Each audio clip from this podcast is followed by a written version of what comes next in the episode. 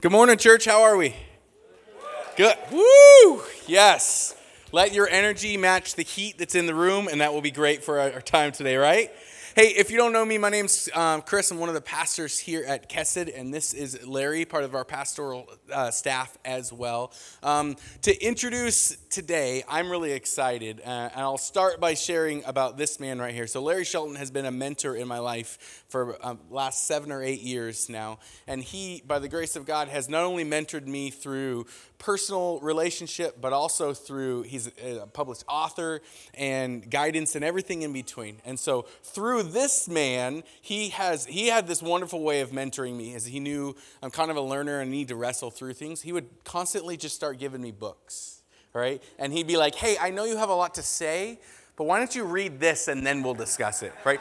This guy actually knows what he's saying and we'll wrestle through this. So he has over time given me a ton of books, and one of the persons that he pointed me towards is our speaker coming up uh, later, whose name is Mark McMinn, who. Um, I'll let Larry share uh, as a colleague, but me as just a, a guy who is looking for guidance in life and really appreciates not only sound biblical work, but people that speak and share from their heart. Mark is that. And so we're really blessed to have him with us today. But I'm going to let Larry share a little bit about Mark, and then he'll invite him up.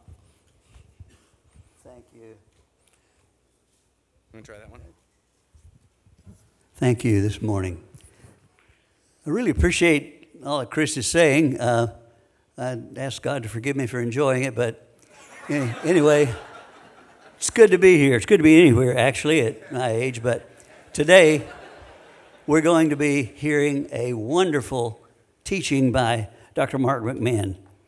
Uh, I was on faculty for a number of years with Dr. McMinn with at uh, George Fox University and Seminary, and uh, he is a graduate of Lewis and Clark College and has a PhD in clinical psychology from Vanderbilt University, which is one of the top universities in the country. He is on the PsyD faculty at, at Wheaton College, or he was on the faculty at Wheaton College, and is now professor of psychology and director of faith integration in the Graduate Department of Clinical Psychology at George Fox University. He's been on the field. He's, he's a professional psychologist. Uh, he's a shrink who trains other people who are shrinks. So he a, has a wonderful message for us today that's really going to challenge us and give us some direction. Mark has uh, edited or written, uh, I think, something like 17 books, and now writes software for Apple uh, in this area. He's a leader in spiritual formation for, for the students, as I said, at George Fox, and is married to Lynn. She's here this morning, and they have three grown children. And I understand that uh, they have a farm that has chickens and honeybees and who knows what else. And uh, he's one of my favorite people and speakers. I introduce to you Dr. Mark McMinn. Thank you. It's, it's a delight to be with you. I was sitting through, uh, enjoying the music, and there was a. I've always been a fan of ASL. I don't know anything about it other than just loving the beauty of how it express, takes to the human body and expresses these ideas. And the, the phrase that we were singing through it all, my eyes are on you. And I thought, oh, we could just all learn this, the ASL for that and then go home. Because that's my message. That's really all i that's all i have to say and it's such a beautiful way when you see the, the, the physical body express that. Uh, let me just name something. It's really nice to be with you um, but i want to name this right up front. I, uh, the topic today is humility. Um, uh, the title of the talk is humility 3d and i want to name that you don't know me. And humility is really something that you earn a right to talk about and uh, I haven't earned that right because you don't know me. So if you're feeling some suspicion about that, I think that's the right thing to feel. I would be too. Uh, let me just name it, put it out there, and then hopefully over the next 30 minutes or so, some of that perhaps might sub- subside. I want to start with an image of, of humility, uh, humility 3D, and it's, it's an image that I find take a lot of meaning in for, for several reasons. One is I love the idea of journey. I look at this picture and I see journey. And every time I uh, talk about humility, I'm, I'm sort of bombarded with thoughts of times I've failed to be humble, and there are so many. And yet, I recognize that this is part of the journey, that we fail and we stand up, and by the grace of Jesus, we get back on the path. So I love the idea of journey here. I also like the idea of shoes, because there's something about walking in another's that I think really speaks to empathy, the, the, the capacity to see what life would be like from the other. And that's very much part of humility. And then I love the dirt in this picture. You know, the word humility actually comes from the same root word as the word humus, which should not be confused with hummus, especially if you have a bowl of chips in front of you. But humus is the sort of rich organic matter of dirt. Uh, Lisa and I run a little farm in Newberg, Oregon, where we grow berries and vegetables, and we spend a lot of time every summer in the dirt. And there's something that's just so grounding about that, something that helps, helps us understand, I think, this journey of humility. Well, I've spent my career trying to blend together two things. One is psychology, and the other is faith. And at times it feels like I'm sort of an outsider in both groups. But, uh, but that took a turn a few years ago when I started working in an area called positive psychology. And some of you might be saying, huh? What's that? Psychologists have done a good job over the years looking at what goes wrong with people, but there's a new movement in psychology looking at what goes right with people. And it's been really fun and engaging to be part of this. And, then, and because I've been really interested in how it looks in the church. Uh, it's been just a, a, great sort of opportunity to think about topics like forgiveness and gratitude and humility and wisdom and how, the, how those come alive in the context of faith communities.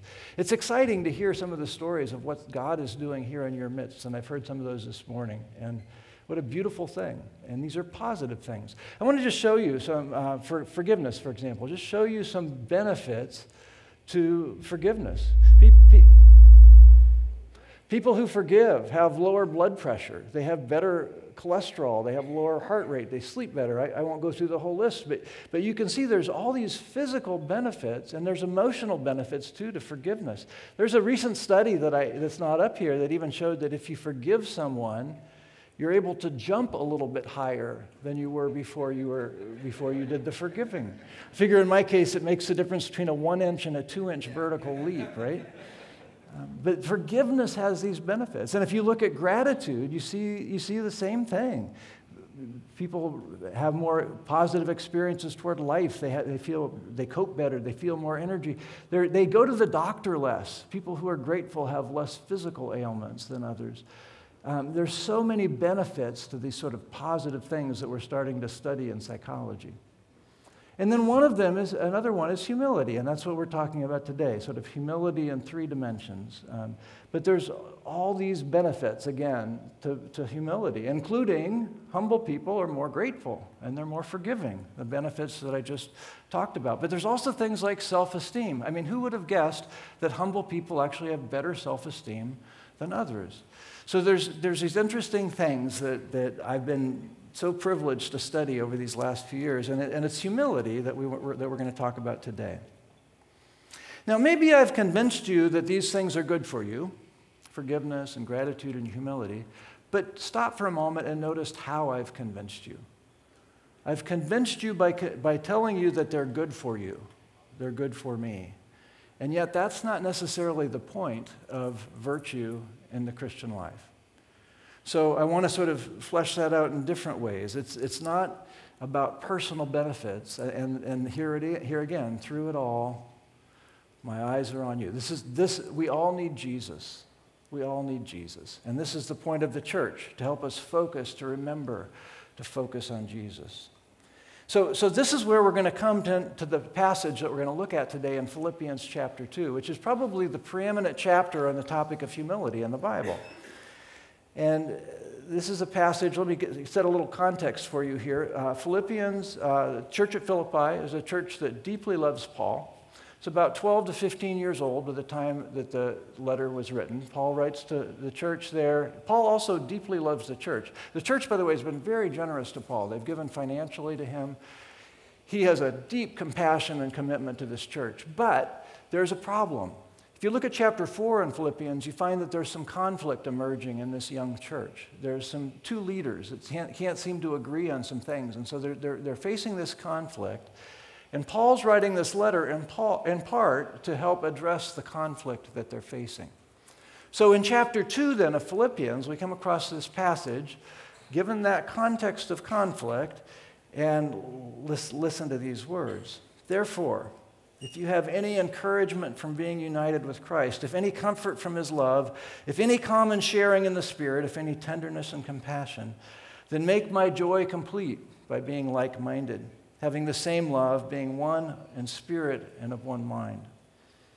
Do nothing out of selfish ambition or vain conceit. Rather, in humility, value others above yourself, not looking to your own interests, but to each of you to the interest of others.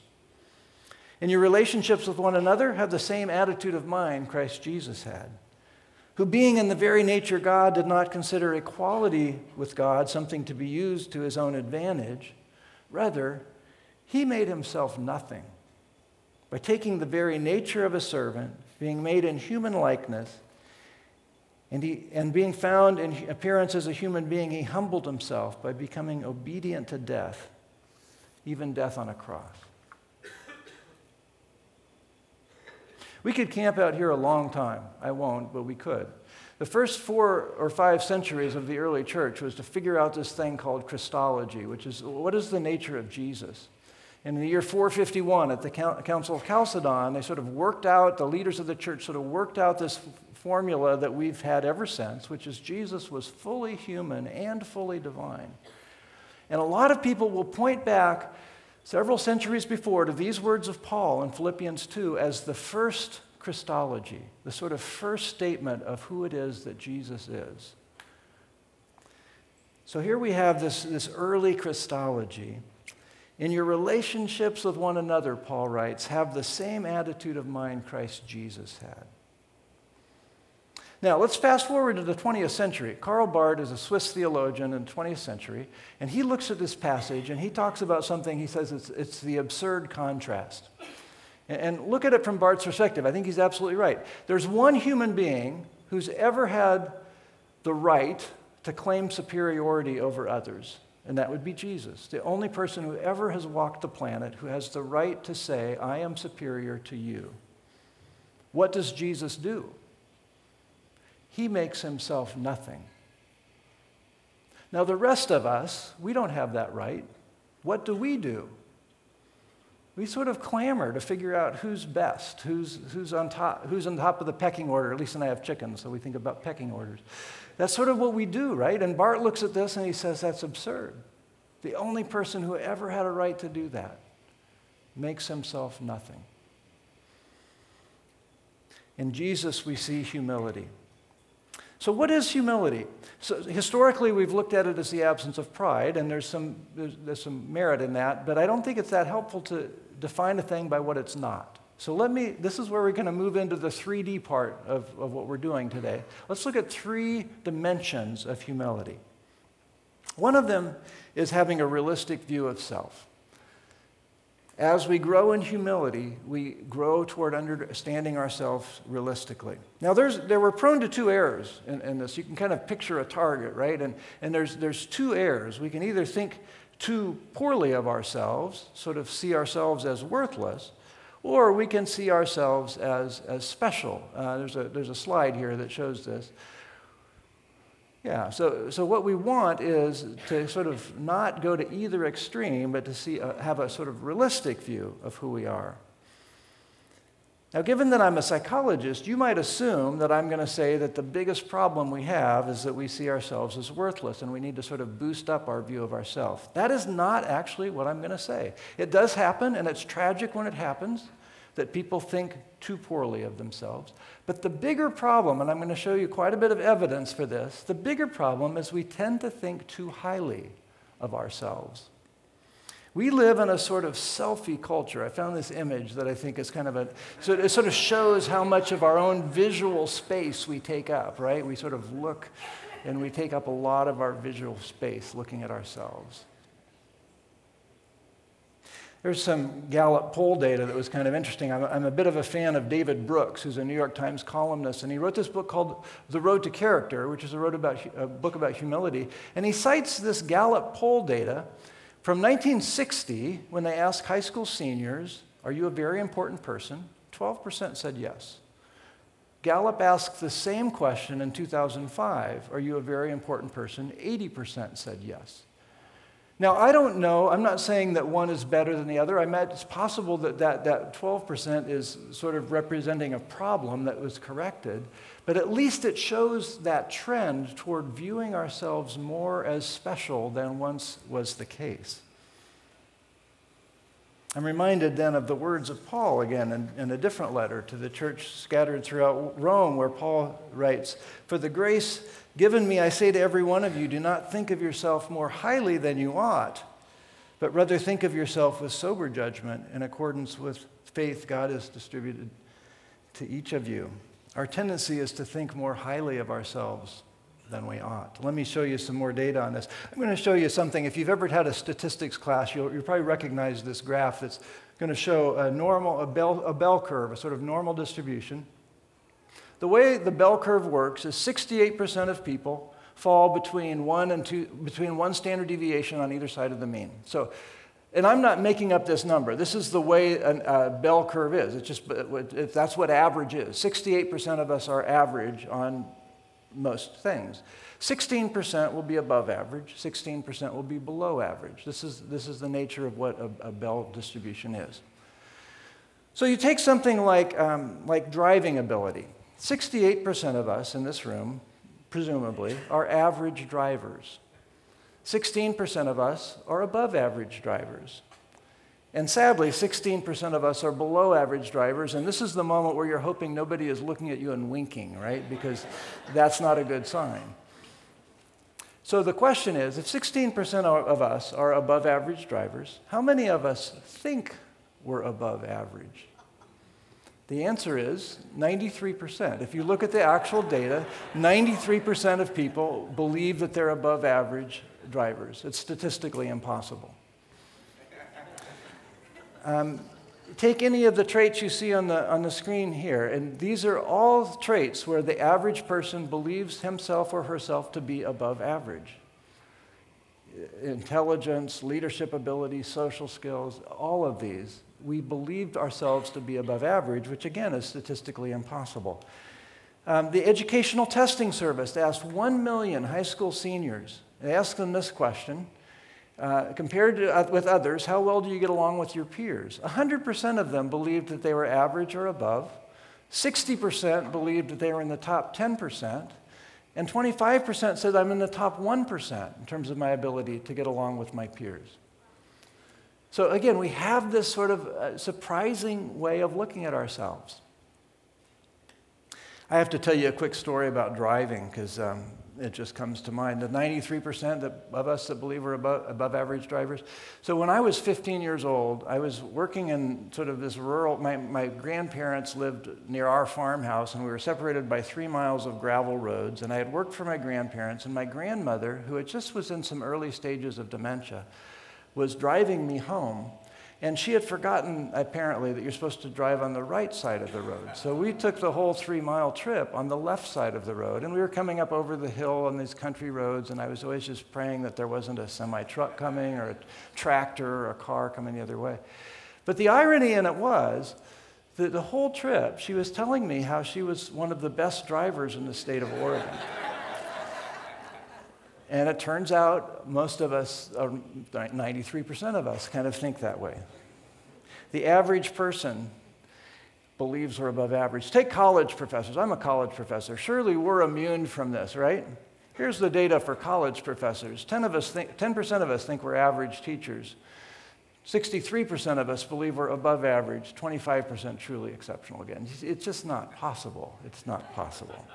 Or take the Ten Commandments. Someone modernized the language of the Ten Commandments. And uh, what, what it turns out, I could show you, you could look at these numbers a long time, but what it turns out is that people think they follow the Ten Commandments and other people don't. That's sort of the standard way we think about it. And one, one pollster put it this way the average person believes he is or she is better than the average person. That's just sort of the way it is. Now, I do want to make a quick disclaimer before moving on to the second dimension of humility. And that's that this is data from, the North, from North America. If you actually did the same thing in, in East Asia, you'd find just the opposite. People tend to have an undervaluing of the self. And in North America, we tend to have an overvaluing of the self. All right, so one dimension of humility is a realistic view of ourselves, which is not that easy. A second dimension of humility is considering the other. Our vulnerability is to think too much of our, too highly of ourselves, but the goal is not to flop to the other extreme, to start thinking poorly of ourselves. Either way, we've got a problem. Think about it this way. Um, this doesn't happen to me anymore, and it probably only has a few times in my life, but have you ever had that experience where you look in the mirror and you think, ooh, I look good? Um, or maybe you have the experience, much more common for me these days, where I look in the mirror and think, oh, what a mess. But see, either way, we're looking in the mirror. And the point of humility is to stop looking in the mirror, to get our eyes off of ourselves and onto the other. So, the second part of humility is, is the ability to consider the other, freeing us to consider the other. Back to Philippians 2, we see, uh, we see these words here, don't we? That uh, do nothing out of selfish ambition or vain conceit. Rather, in humility, value others above yourself, not looking to your own interests, but each of you to the interest of others. There were some religious leaders that tried to trick Jesus. They were doing this all the time, right? But they, they wanted to trick Jesus into saying something sort of heretical or something. So they come to him and they, uh, they, they send a, a delegate and they say, Rabbi, of all the laws and the commandments, which one's the greatest? And Jesus gave an answer that's been resounding for millennia. He said, Love God with all your being and love your neighbor as yourself. That's what it all comes down to. That's the whole, the sum of the, of the commandments is to love God and to love neighbor. So to the Christian, to the Christian, it's humility involves looking outside ourselves, getting our eyes off the mirror and looking and loving God and neighbor. This can be so hard, and culturally it has become more difficult. I've got some more data here just showing you that over time, we've seen this increase in scores on the narcissistic personality inventory. Some people have even called it a narcissism epidemic. That increasingly we're becoming more and more self focused as a society. And at the same time, we're getting less empathic. If you look at scores on empathy, those are going down over time. And here I come back to that thing I said if we could all learn the American Sign Language for through it all, I keep my eyes on you. If we could really learn that, if we could live that, that would be humility. Getting our eyes off ourselves onto love of God and others. You ever have those sort of teeter totter moments? I had one of these this week. It's a moment where I sort of think of myself on a fulcrum. Like I can either spend all day just thinking about myself, or I can do something better with my time. I had one of those this week. I'll tell you more about it uh, as we wrap up in a few minutes. But, but it, it, it came from an email I had sent that was misunderstood, and, and I got sort of publicly shamed in an email back. And I, I felt like I wanted to justify myself and explain myself, and I was just sort of focused so much on myself, on myself. And it was one of those moments, and I very much realized hey, I'm preaching on Sunday on humility. I have a moment here. I'm on the fulcrum. Which way am I going to let that teeter totter go? Um, we have these moments, don't we? And I'll tell you, I'll tell you a little bit more about that later.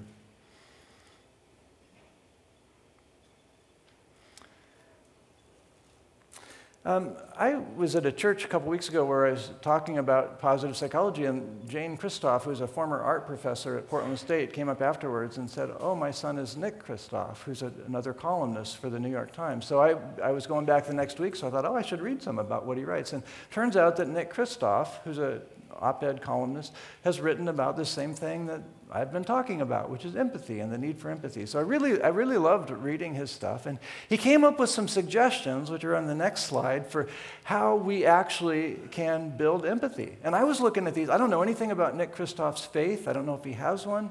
But I looked at these and I thought, wait a minute, those are the things that the church fosters. I mean, uh, these things like wealth impeding empathy. Well, the church actually is a place for us to give sacrificially so we don't have to sort of let wealth impede so much, right?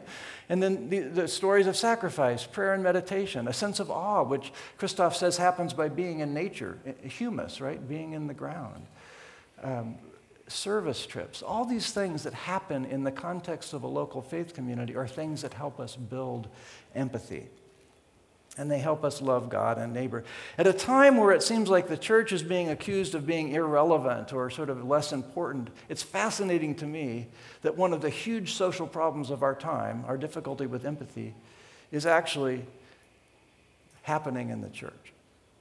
Loving God and neighbor, getting our eyes off of ourselves. The third thing, the final thing I want to say is about uh, the three dimensions of, of humility is that, that we're teachable. I, I, I look to my wife Lisa as a nice uh, exemplar of this. She, she um, so we were both 20 when we got married, and we're celebrating our 40th anniversary. So you should never tell your spouse's age, but you might be able to figure it out. And, and she actually um, gave me permission to say that. But Lisa was having some pretty deep questions about faith a couple years ago. And the way she responded was to go to seminary. I don't know, there's probably not too many 59 year olds with PhDs in sociology that enroll for seminary, but I was really touched by that instinct the idea that if I'm confused about a thing, if I'm unsure about a thing, I want to lean in and learn more. And um, that is humility, that ability to be teachable in the moments of life where we need to be taught the most. And this is honestly where I feel the most confused and challenged, especially around this idea of certainty. This word certainty has just caused me more and more challenge as I've thought about it. On the one hand, I grew up singing the song, um, Blessed Assurance. I love the song. I, and and I want to be assured. And in fact, it's biblical. You look at Hebrews 11 and, and, and you read the words of the author of Hebrews who says, Now, if faith is confidence in what we hope for and assurance about what we do not see. And then the author goes on and describes all the great heroes of the faith uh, Abraham and Sarah and Isaac and Moses and Rahab and Samuel and David and how their faith has shaped the whole nature of the Christian story. I want that. I want assurance. I want certainty. But on the other hand, I fear that our certainty has spread too far. We're the people that seem to have a history of killing other people who believe differently than we do. Um, and I think sometimes we're too certain. We hold too much stock in the things that we are certain of that aren't as central to the faith as other things. So, this is where I'm really struggling lately is my relationship with certainty. And this is sort of what I've come down to, is what you see in the next slide here is Yes, we do have certainty. We have assurance in the character of God. The word kesed, right? It comes from the Old Testament uh, word, a Hebrew word about the loving kindness of God. We have complete confidence in the nature of God revealed in Jesus. But then there are lots of other sort of details of our doctrine that we hold more lightly, that we're not as confident in and that we leave room for this great mystery of the church, the great mystery of, of God to unfold. I want to leave you with two challenges as, as we wrap up. Um, one is the challenge of self confrontation. I, I, told you I'm a fan of David Brooks, and in this book, uh, The Road to Character, a book about humility, he writes this about humble people. He, has gone around and he's studied humbled people, and this is how he sort of concludes, or this is what he argues. He says, Humble people are more likely to assume that we are a deeply, all deeply divided selves, both splendidly endowed and deeply flawed. The inner struggle against one's own weaknesses is a central drama of life. True Truly humble people are engaged in a great effort to magnify what is best in themselves and defeat what is worst, to become strong in the weak places. So here's my challenge. Here's one of my challenges. Um, try some self confrontation. Take a few moments and ponder something you may have wrong. It's not what we naturally do. We naturally ponder what we have right and others have wrong. But flip it on its head. Try that. Second, second challenge for you to think about, uh, and that's to sort of foster a generous view of others. There's this thing in psychology, we call it the fundamental attribution error, where we tend to have a generous view of ourselves and a less generous view of others. So, for example, if something good happens to me, let's say I get an A on a test or I get promoted at work, I tend to explain it internally, like I worked hard, I deserve it. If something good happens to someone else, I tend to explain it externally, like, oh, that must have been a really easy test if you got an A on it. Now, but when it comes to bad outcomes, we flip it the other way around. So something bad happens to me, I tend to explain it externally. Like I got that traffic citation because the police officer just needed to fill a quota, right? But if something bad happens to you, it's your own fault. The, you know, it's sure a good thing that we have police officers to give tickets to people like you because you're just making the highway a dangerous place. so that's our natural tendency. And what I, my challenge is try flipping it around. Try taking those teeter totter moments and having generous views of the other. Probably because I was preaching about humility the following Sunday. That's what I tried to do this week in my sort of teeter totter moment. I actually found a, a YouTube version of Holy and Anointed One, the praise chorus. And I just sat and I listened to it twice, and I just found myself sort of entering into a place of prayer. Um, that's what's the sign language I want to learn. Through it all, my eyes are on you. That's really what the experience was as listening to that praise chorus. Through it all, my eyes are on you. Now, it doesn't always work out that way. Sometimes I spend the day obsessing about myself anyway. But that moment, I was able to release it, to let it go. And I think if we can foster generous views of others, foster a way of looking beyond ourselves to the others, we find more and more of these moments. So, humility, it calls us to have a realistic view of ourselves, to consider the other, and to be teachable. I love that positive psychology is looking at this, but let me tell you that positive psychology is never going to do it alone because we need the church. Because the church is what teaches us to focus on Jesus. And that's the real key component. That's the catalyst for humility, getting our eyes off ourselves, loving God and neighbor. In your, in your relationships with one another, Paul writes, have the same attitude of mind Christ Jesus had. It's an absurd contrast. Have the same attitude of mind as Christ Jesus had. May it be so. Let's close in prayer. Gracious God, we struggle. We struggle to find our way forward without focusing overly much on ourselves. Help us today to look to Jesus through it all, to look to Jesus.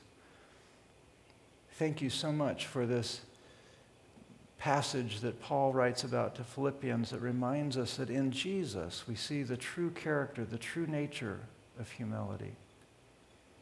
And though we, can, we can't assume that we can ever reach that sort of pinnacle, we do ask that you would continue to transform us to make us more and more and more like your Son Jesus, to be your humble servants. And it's in his name we pray. Amen. Can you please help me appreciate Mark?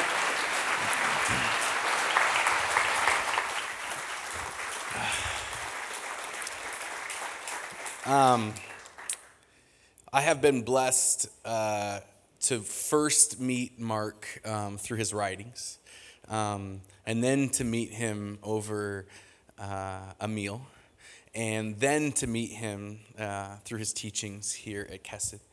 And as I sat, and it's really cool for me um, as well, as I'm reminded as a pastor. Um, I don't do the listening stuff very well because a lot of times I just I, I hear this stuff and my first my first posture is to think, oh, this is really good for them, right? That's a really great message for them right there. And I, I just, maybe to close today, this is what I feel like I'm supposed to share is that my job is, is as the Holy Spirit is tapping on my shoulder and saying, This is for you, to realize that there's, that means I, there's something in that that I need to dive deeper into. Now, we're doing a, a, course right now called Emotionally Healthy Spirituality, and one of the things we're learning there is um, sometimes the Holy Spirit says, I, I have something for you to, to process, and my actual honest answer is, I don't know how to do that. And so that's my encouragement, my, my pastoral encouragement as we leave here today. As, as Mark shared with us, this idea of humility that this isn't just a, yep, as Christians, we're supposed to be humble. And I really appreciate the information shared that, that there is a next step, that as we look at ourselves as the body of Christ, and as we look at ourselves as a lamp that is supposed to be set on a hill and one with a fire that is flaming for all to see. That the way that that is seen is not just from the information that we share, but the humility that we show in our lives. And so, church, friends, hear this cut to your heart.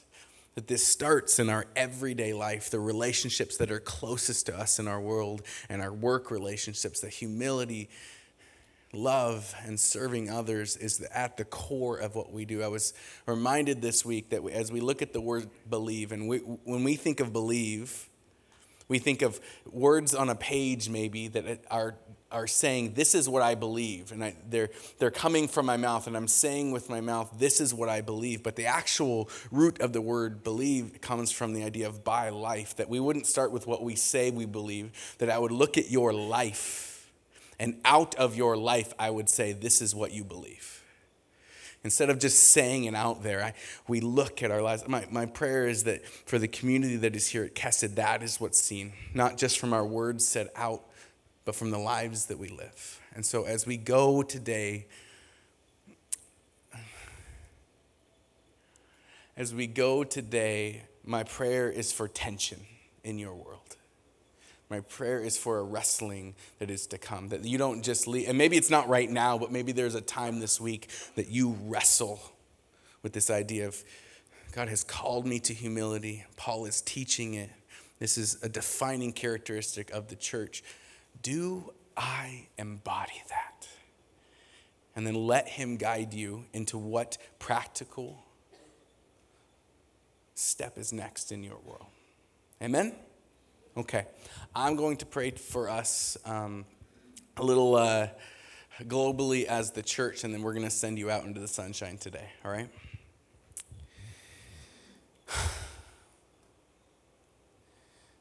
Jesus, today I stand here.